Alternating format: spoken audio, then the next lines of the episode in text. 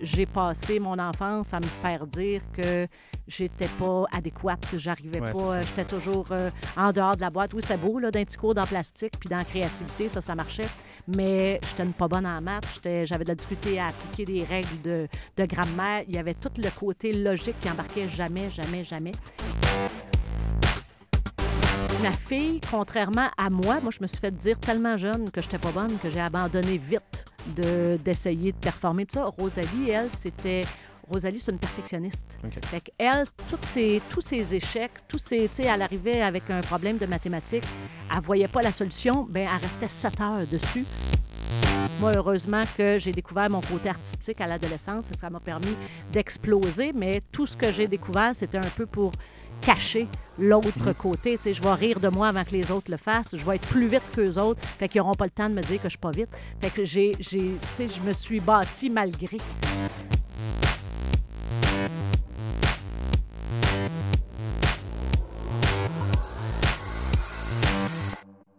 Bienvenue à ce nouvel épisode de la balado aidersonenfant.com. Je suis Carlo Coccaro et aujourd'hui, on vous présente une entrevue avec la comédienne et animatrice Mélanie Ménard.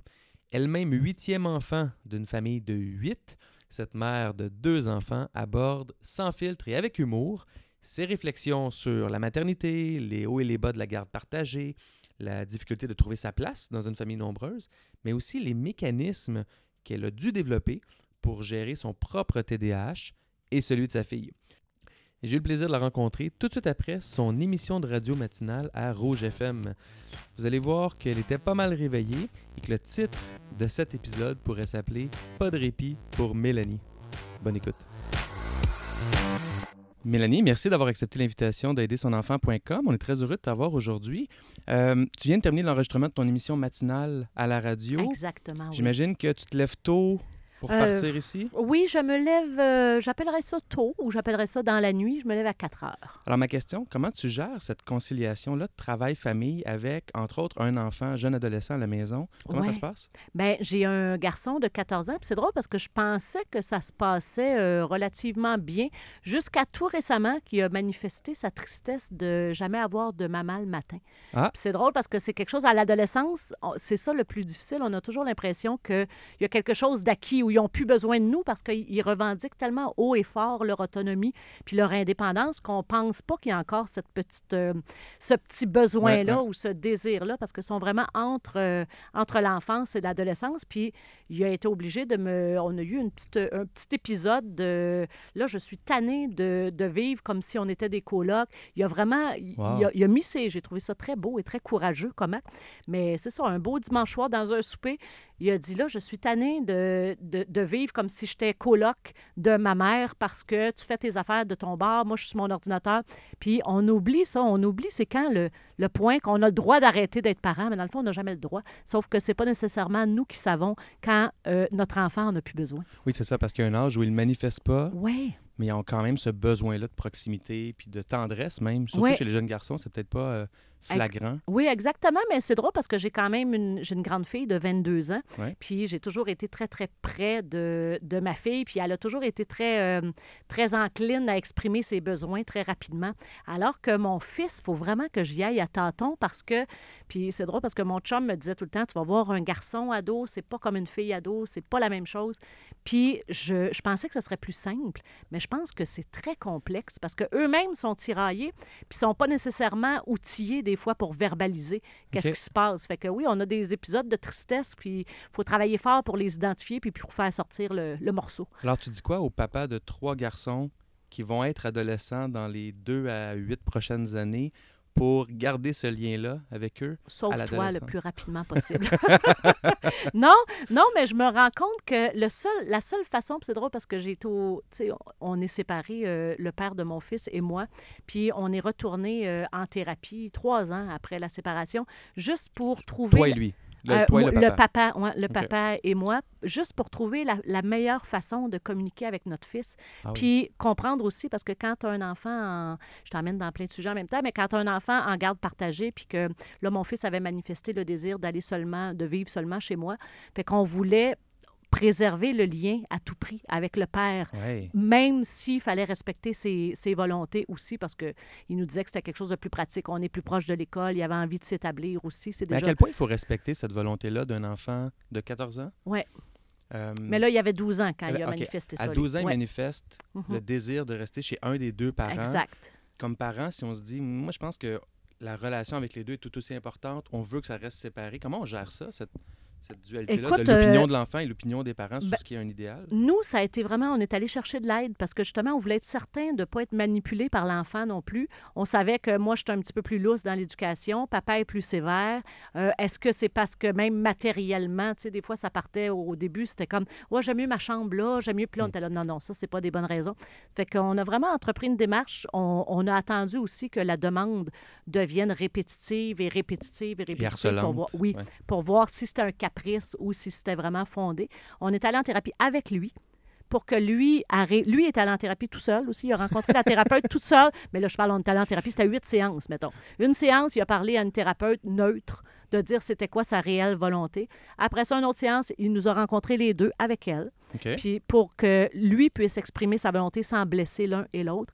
Et ensuite, on a continué euh, 4-5 rencontres, juste mon ex et moi, pour c'est quoi la meilleure approche avec lui. Puis les meilleurs conseils qu'on a eus, justement, ça a été, ça a été de, de, se, de se remettre à un pied d'égalité avec notre enfant, puis à penser que c'est pas l'influence d'un des parents est plus important que l'autre, mais c'est vraiment la, l'importance du lien, justement. Comment mon, son papa pouvait réapprendre à communiquer adé- adéquatement avec lui, puis comment moi, je pouvais bien communiquer aussi en valorisant le rôle du père. Mais tu sais, c'est pas inné, ça, chez tout le monde. hein. Non, non, tout à fait. Puis ça évolue aussi, hein, Ah, ben parce que oui, les enfants ben évoluent, oui. les parents évoluent. Mhm, Et par curiosité, moi, si ça m'arrivait mhm. que mes enfants veulent pas être avec moi, disons, Ouais. une semaine sur deux, euh, c'est quoi les conseils que tu donnerais? C'est un gros mot, mais les conseils que tu donnerais au papa ou à- aux mamans qui vivent cette situation-là pour gérer ça? Ça doit pas être évident. Comment le, comment le papa a pris ça? Ben, il a pris ça euh, difficilement, c'est sûr, parce que c'est, je me mets à sa place. C'est comme tu le prends comme un rejet, mais en Ouais. même temps, il faut garder dans la tête que c'est le bien de l'enfant qui est le plus important. Puis ce qui fait que je trouve formidable, parce que tu sais, on est tous happés dans une routine. Puis surtout là, on prévoyait même une semaine sur deux, c'est OK, c'est ma semaine pas d'enfant, fait que je fais un peu qu'est-ce que je veux. C'est ma semaine avec enfant, je prévois tout en conséquence de mon enfant. Mais lui, il est resté très, très présent dans le quotidien. Fait que, tu sais, il y a les textos, c'est merveilleux, un petit texto, je savais que tu avais un examen aujourd'hui, comment ça a été.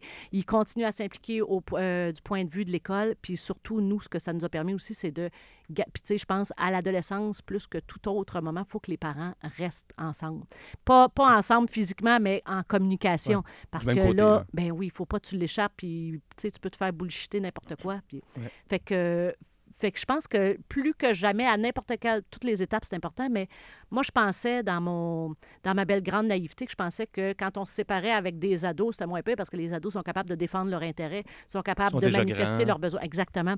Mais euh, que nenni, c'est pire parce que l'enfant est tellement mélangé à cette période-là, à l'adolescence, il y a tellement de bouleversements qu'il a besoin plus que jamais d'avoir un couple de parents solides.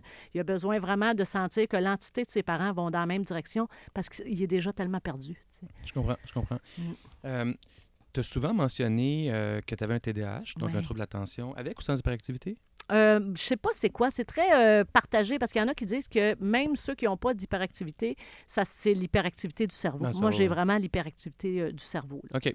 Ouais. Comment ça s'est passé pour toi à l'école? Donc, Le, mon le primaire ou le secondaire, ou même, je Euh, sais pas si tu à l'université, mais Oui, ce cheminement scolaire-là, comment ça s'est passé pour toi? Ça a été très euh, pénible et difficile. Sais, je, je suis toujours partagée, moi, justement, de la fameuse question si je l'avais su plus tôt, euh, ça veut dire que je ne serais pas comme ça, j'aurais pas développé ma répartie, j'aurais pas développé plein d'attitudes parce que je savais pas que je l'avais. Fait que j'ai eu besoin de me battre un petit peu. Mais je persiste à croire que j'aurais eu une vie plus heureuse. Ça aurait été plus agréable, mon enfance, parce que j'ai passé mon enfance à me faire dire que j'étais pas adéquate, j'arrivais Ouais, pas, j'étais toujours euh, en dehors de la boîte. Oui, c'était beau, là, d'un petit cours dans plastique, puis dans la créativité, ça, ça marchait, mais j'étais pas bonne en maths, j'avais de la difficulté à appliquer des règles de, de grammaire, il y avait tout le côté logique qui embarquait jamais, jamais, jamais. Puis, euh, étant donné que c'était tellement pas euh, à la mode à l'époque, où c'était tellement pas connu. Très peu diagnostiqué. Exactement. Fait que c'était plus un. Écoute, ça m'a fait des trous dans l'estime euh, qui ont été très, très longs et qui sont encore là, même qui sont difficiles à, à rattraper parce que je sentais juste que je n'étais pas bonne. Ouais. Est-ce que, est-ce que quand tu as reçu le diagnostic pour toi, Mhm. plusieurs, à l'âge adulte, Ouais. est-ce que ça a été un, un peu comme un baume sur cette perception-là que tu avais quand tu étais jeune de je suis pas à la hauteur, je suis pas bonne, qui venait avec les conséquences du TDAH? Est-ce que ça t'a aidé à faire. Oui, ça m'a fait, mais je dirais que ça m'a fait du bien parce que ça m'a aidé à comprendre beaucoup de, de lacunes, beaucoup de défauts, comme, tu sais, dans des réunions, je n'étais pas capable de me concentrer, je, coupais la parole à tout le monde, j'avais tout le temps... Mes idées partaient tellement vite et fortes que j'avais juste l'impression que c'était... J'étais toujours... euh, j'avais l'impression d'être une nuisance. Tu sais, j'avais l'impression que... Puis moi, je savais Puis que c'était des forces. puis Oui, mais en même temps, je savais dans la vie adulte que c'était une force, ça, d'être créatif et tout ça. Mm. Mais d'essayer de. J'avais, j'avais tout le temps l'image de OK, c'est encore toi qui n'est pas correct, c'est encore toi qui es trop vite, c'est toi qui as été trop prompt, c'est toi qui étais trop ostiné. Fait que ça, ça m'a apaisé. Mais en même temps, j'ai pas eu le. C'est tellement flou. Tu sais, la- pour moi, c'est encore flou, ces diagnostics-là. Puis le diagnostic, moi, il faut, faut savoir aussi que je l'ai reçu parce que j'ai accompagné ma fille chez le médecin. Puis c'est ma fille qui l'a reçu. Puis en répondant, puis en, en écoutant ce que le, le médecin lui disait, puis en- elle, elle a fait les tests, puis là, je- j'étais par-dessus son épaule, puis je faisais, ben voyons, moi aussi, ben voyons, moi aussi, moi aussi, moi aussi. Fait que ça, Qu'est-ce qui a fait que tu emmené ta fille? À. ah, parce euh, qu'elle avait de la difficulté à l'école, puis, puis ma fille, contrairement à moi, moi, je me suis fait dire tellement jeune que j'étais pas bonne que j'ai abandonné vite d'essayer de performer. Puis ça, Rosalie, elle, c'était... Rosalie, c'est une perfectionniste. OK. Fait qu'elle, toutes ses, tous ses échecs, tous ses... Tu sais, elle arrivait avec un problème de mathématiques, elle voyait pas la solution, ben elle restait sept heures dessus, mais avec la logique qu'on lui imposait puis qu'on lui demandait de comprendre. Puis Ouais. puis Avec moi, un chemin qui n'était pas pour elle. Exactement, un chemin qui n'était pas pour elle. Puis, puis je disais, moi, moi, je disais, ça vaut pas la peine, là, Rosalie, arrête, tu comprendras pas de toute façon. Ton cerveau fonctionne pas de même. J'essayais de la rassurer avec mes échecs à moi, puis que je m'en suis sortie pareil. Mais qu'elle a eu un, un diagnostic pour elle, ça a été salvateur. là. Avant d'avoir le diagnostic, est-ce que tu le voyais? Est-ce que tu te voyais en elle par rapport à ces défis-là? Malgré la différence de personnalité ou pas Non, nécessairement? parce que je comprenais pas. Je comprenais pas parce que je la trouvais très, très douée. Puis elle, euh, tu sais, elle s'amenait à des, mettons, à des 92, à des 93 parce que c'est une bûcheuse, parce que c'est une perfectionniste. Ouais. Mais à un moment donné, ça y prenait tellement de temps que ça l'a découragée. Puis tu vois, elle n'a même pas voulu finir son cégep tellement le système scolaire l'a découragée. Puis au contraire, elle, était tellement douée, moi je trouvais, mais Mhm. dans le fond, c'est parce qu'elle travaillait comme une tabarouette de folle. Ouais. Elle était tellement douée que je l'ai mis dans un programme international. J'ai fait, ah oui, on va pousser ça, mais là, elle est tombée avec des vrais doués. Des... C'est pas vrai qu'elle était pas vraie douée, avec des. Non, mais avec des gens qui n'avaient pas les mêmes défis qu'elle, qui étaient Exactement. capables de, de mettre leurs efforts sur autre Dans chose. le même ouais. temps, elle, elle n'arrivait pas du tout à ça, puis ça l'a découragée complètement. Complètement. Vivre tous ces défis-là à l'école avec un TDAH, Mhm. est-ce que ça affecte la confiance en soi quand on est jeune? Et est-ce que ça reste à l'âge adulte, ce Ah, ben. si, on, si ça a été affecté? Ah non, c'est clair, c'est Ah oui? clair, parce que, écoute, tout ce que tu as, eu, tu as reçu comme perception des autres quand tu es petite, ben c'est avec ça que tu vas cheminer tout le restant de ta vie. hein. Moi, heureusement que j'ai découvert mon côté artistique à l'adolescence, ça m'a permis d'exploser, mais tout ce que j'ai découvert, c'était un peu pour cacher l'autre Mhm. côté. Tu sais, je vais rire de moi avant que les autres le fassent. Je vais être plus vite qu'eux autres. Fait qu'ils n'auront pas le temps de me dire que je suis pas vite. Fait que j'ai, j'ai, tu sais, je me suis bâtie malgré. Mais euh, c'est sûr que c'est malgré ces trous-là, puis ces trous-là Ouais. sont là. là. Si tu avais une critique à faire ou un- une amélioration à suggérer au système scolaire, aux écoles québécoises qui ont dans leur classe aujourd'hui des jeunes comme toi ou comme ta fille qui ont un TDAH, ce serait quoi? Je pense que c'est vraiment d'y aller avec l'individualité. Puis même, c'est ce, qui ce que j'apprends encore en tant que mère aujourd'hui, c'est que sont pas, pa- tu peux pas élever deux enfants pareils. Fait que ça se peut pas que tu puisses enseigner à deux enfants pareils Non, non c'est vrai, plus. ça. Fait que c'est vrai qu'on manque de temps. C'est vrai qu'il faut s'adresser à la classe, mais tu vois, il y a des super initiatives. Moi, je trouve comme les, les classes flexibles, probablement que ça m'aurait sauvé. Des, sais, des ateliers, du leadership aussi. C'est pas parce que la personne a un TDA, euh, l'enfant a un TDA, qui a pas énorme, qui peut pas avoir énormément d'autonomie dans plein de sphères. Puis cette petite autonomie, autonomie-là qu'on va lui donner, eh bien, ça va favoriser sa confiance en lui. Moi, c'est vraiment ça qui... Ah ouais. C'est ce que ça, ça m'aurait pris, moi. Et toi qui es une artiste, est-ce que tu juges que l'école valorise assez la créativité? Non, c'est très triste parce que je pense vraiment que, tu sais, moi, quand j'ai voulu m'in- m'inscrire en théâtre, mes parents étaient très, très euh, déçus. Puis il y a une de mes sœurs qui a dit, oh, inquiète-toi pas, j'ai une amie qui a fait son cours en théâtre, puis aujourd'hui, elle est directrice d'une caisse populaire. Bon, tu vois, Puis, On ben, peut réussir quand exactement. même, Ben, ça, ça les a rassurés parce qu'on a travaillé la personnalité. Puis moi, je pense que dans la vie, il y a l'intelligence intellectuelle, oui, mais l'intelligence émotionnelle et euh, créative peut te sauver autant Ouais. que ton intelligence intellectuelle, sinon plus. Ouais, ouais. tu parles de tes parents un petit peu. Tu as grandi dans une famille de huit enfants. Mhm. C'était un peu hors norme parce que t'es- t'es pas, t'es pas la- dans la gang des baby Je boomers pas comme ma assez mère. vieille. Non, c'est ça. Fin, c'est gentil. Exactement, tu as 26, 26. C'est ça, exactement. Comment c'était, deux questions là, comment c'était, non, j'ai aller une question à la fois parce que les gens qui ont été DH ont des fois de difficulté à répondre aux Merci. questions à deux volets, ça fait plaisir. Première question, comment c'est de grandir avec sept frères et sœurs et d'être la plus jeune de la gang? Euh, j'ai trouvé ça très difficile, moi. J'ai trouvé ça très euh, pénible, même, parce que, justement, il y, a- il y a comme, c'est comme, tu sais, déjà dans la vie, c'est difficile de s'installer en société, puis de trouver des repères. Moi, j'avais l'impression que, j'avais l'impression que je faisais pas partie de cette gang-là, parce qu'ils étaient tous plus vieux que moi aussi. J'ai Le- une bonne le différence deuxième d'âge. plus jeune, avec quel âge? Il y a cinq ans de ans plus que moi. Fait que euh, j'étais vraiment, je tirais de la patte. J'étais, euh, euh, j'ai trouvé ça difficile. C'était vraiment le bébé Exact. hors de la gang c'est comme mes parents étaient un peu trop habitués, je pense, d'avoir des enfants aussi. Fait que peut-être que j'ai pas eu l'attention que j'aurais aimé de mes parents, mais j'ai eu l'attention de mes frères et sœurs. OK. Est-ce que tu as une bonne relation avec eux aujourd'hui? Parce que Euh, 8, c'est beaucoup. Oui, C'est beaucoup pour être en bonne relation avec tout le monde. ag- ben, on se choisit pas tous, mais on, on est heureux de se revoir, mais je dirais que ça fluctue, ça, selon la vie. C'est drôle, selon les expériences. Il y a une période où je voyais plus telle sœur ou euh, tel frère.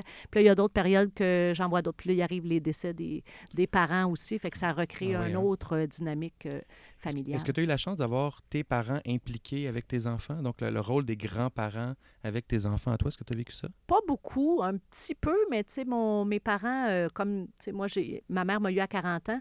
Fait que euh, quand mes enfants sont arrivés, c'était les, je pense, c'était les 18e et euh, 16e petits-enfants. Fait que. Les autres aussi sont arrivés en fin de Exactement, en ils fin de sont arrivés en fin de parcours. Fait qu'on a été plus proche euh, de- des. Moi, j'ai été plus proche de mes neveux et nièces souvent que de mes frères et sœurs. Ah oui, Tu comprends? Fait que c'est comme si. Qui avait ton âge, probablement. hein? oui, c'est ça. Ben, j'ai sept ans de différence avec ma nièce, là, de laquelle je suis la plus proche. Mais en même temps, c'est le fun parce que j'ai l'impression d'avoir une culture multigénérationnelle. Tu sais, j'ai autant écouté le, le harmonium de mes frères que, que, du, euh, que écouter les émissions de Caillou avec ma nièce. tu sais. Ah oui? Ouais. Euh, pour revenir à tes parents, ton père était gardien de prison. Ouais. J'ai un préjugé, moi, pour les, sur les gardiens de prison, les policiers. C'est des gens stricts, des Ouais. gens blancs ou noirs. Pas beaucoup de nuances dans, dans leur vie? Est-ce que c'était un peu ça à la maison? Oh my God, non, mon Dieu, Non? mon père était tellement euh, extraordinaire. Mon père, même, parce qu'il a été aussi, il a construit des viaducs, il a été agent d'assurance, euh, il a été euh, commissaire à l'école. Il a fait Wow, vraiment, vraiment, c'était monsieur social, monsieur impliqué dans tout, monsieur bénévole. C'était l'oncle Pierre, il a été l'oncle de tout un village. Il y avait, il y avait une trollée de monde à ses funérailles parce qu'il est décédé. Mais non, non, au contraire. Puis même, tu vois, de ces années de gardien de prison, c'était pas rare qu'on avait euh, de la visite des anciens prisonniers. Une Pour fois vrai? qu'il était sorti, qu'il Wow. venait porter des cadeaux à mon père tellement qu'il était aimé. Fait que non, il y avait le côté euh, plus psychologue, lui. OK. Ouais, non, non, c'était Avec pas... huit enfants aussi, c'est un atout. Hein? Là, on a parlé tout à l'heure, le côté psychologie Ouais. dans l'interaction avec l'in- l'interrelation avec les enfants, puis comment on les gère. de Surtout que c'est l'époque des papas qui bougeaient pas beaucoup, fait qu'on savait exactement où le retrouver si on avait besoin de parler. C'était toujours dans le même lazy boy. Oui. Son bureau était facile d'accès. Euh, euh, un mot pour décrire ton rôle de mère. Ce serait quoi? Un mot? Ouais. Mon Ta priorité Dieu. de mère ou qu'est-ce qui, qu'est-ce qui te vient en tête avec ton rôle de mère? Et moi, je te dirais ajustable. Je pense vraiment que je suis une mère qui s'ajuste bien, puis je suis contente parce que, tu sais, là, ma fille a 22 ans, puis euh, elle commence à réaliser ce que je lui ai apporté. Là, je commence à récolter un peu, tu sais, on- je suis sortie de, là, je- de, de- de- tu sais, à l'adolescence ou à un moment donné, quand tu te mets à faire de l'introspection, tout est de la faute de tes parents, tout est de la faute de ta mère. Puis là, on dirait que je commence à récolter de, hey, une chance que tu étais là. Hey, une chance que tu étais comme ça. Une chance que toi-même, tu avais échoué, fait que tu m'as appris à relativiser. Une chance que, parce que les, c'est sûr que tu sais ce que tu fais quand tes parents, c'est les trous que tu as eus, tu essaies de boucher sur tes Ouais. enfants. Mais malheureusement, il y en a qui se transmettent euh, malgré toi, si tu règles pas. Puis ces, ces trous-là ou ces déficits-là ou ces défis-là, est-ce que ça te rend coupable? Parce que le sentiment de culpabilité peut être fort chez les parents par rapport à ce Mhm. qu'on réussit à, à transmettre ou à ne pas transmettre à nos enfants. Ouais. Comment tu vis ça? Euh, oui, oui, ça me rend, euh, ça me rend coupable. C'est drôle parce que dernièrement, justement, il y a quelqu'un qui m'a dit euh, Hey, veux-tu arrêter de dire qu'ils iront chez le psychologue, eux autres aussi? Ah, moi, j'ai été scrappé, fait qu'ils seront. euh, Mais parce qu'on se dévalorise beaucoup, euh, on a tellement peur de l'échec dans toutes les sphères, fait que c'est plus Ouais. facile de se, se pointer du doigt avant que les autres le fassent. Mais oui, oui, puis non. Parce qu'en même temps, je pense que j'ai.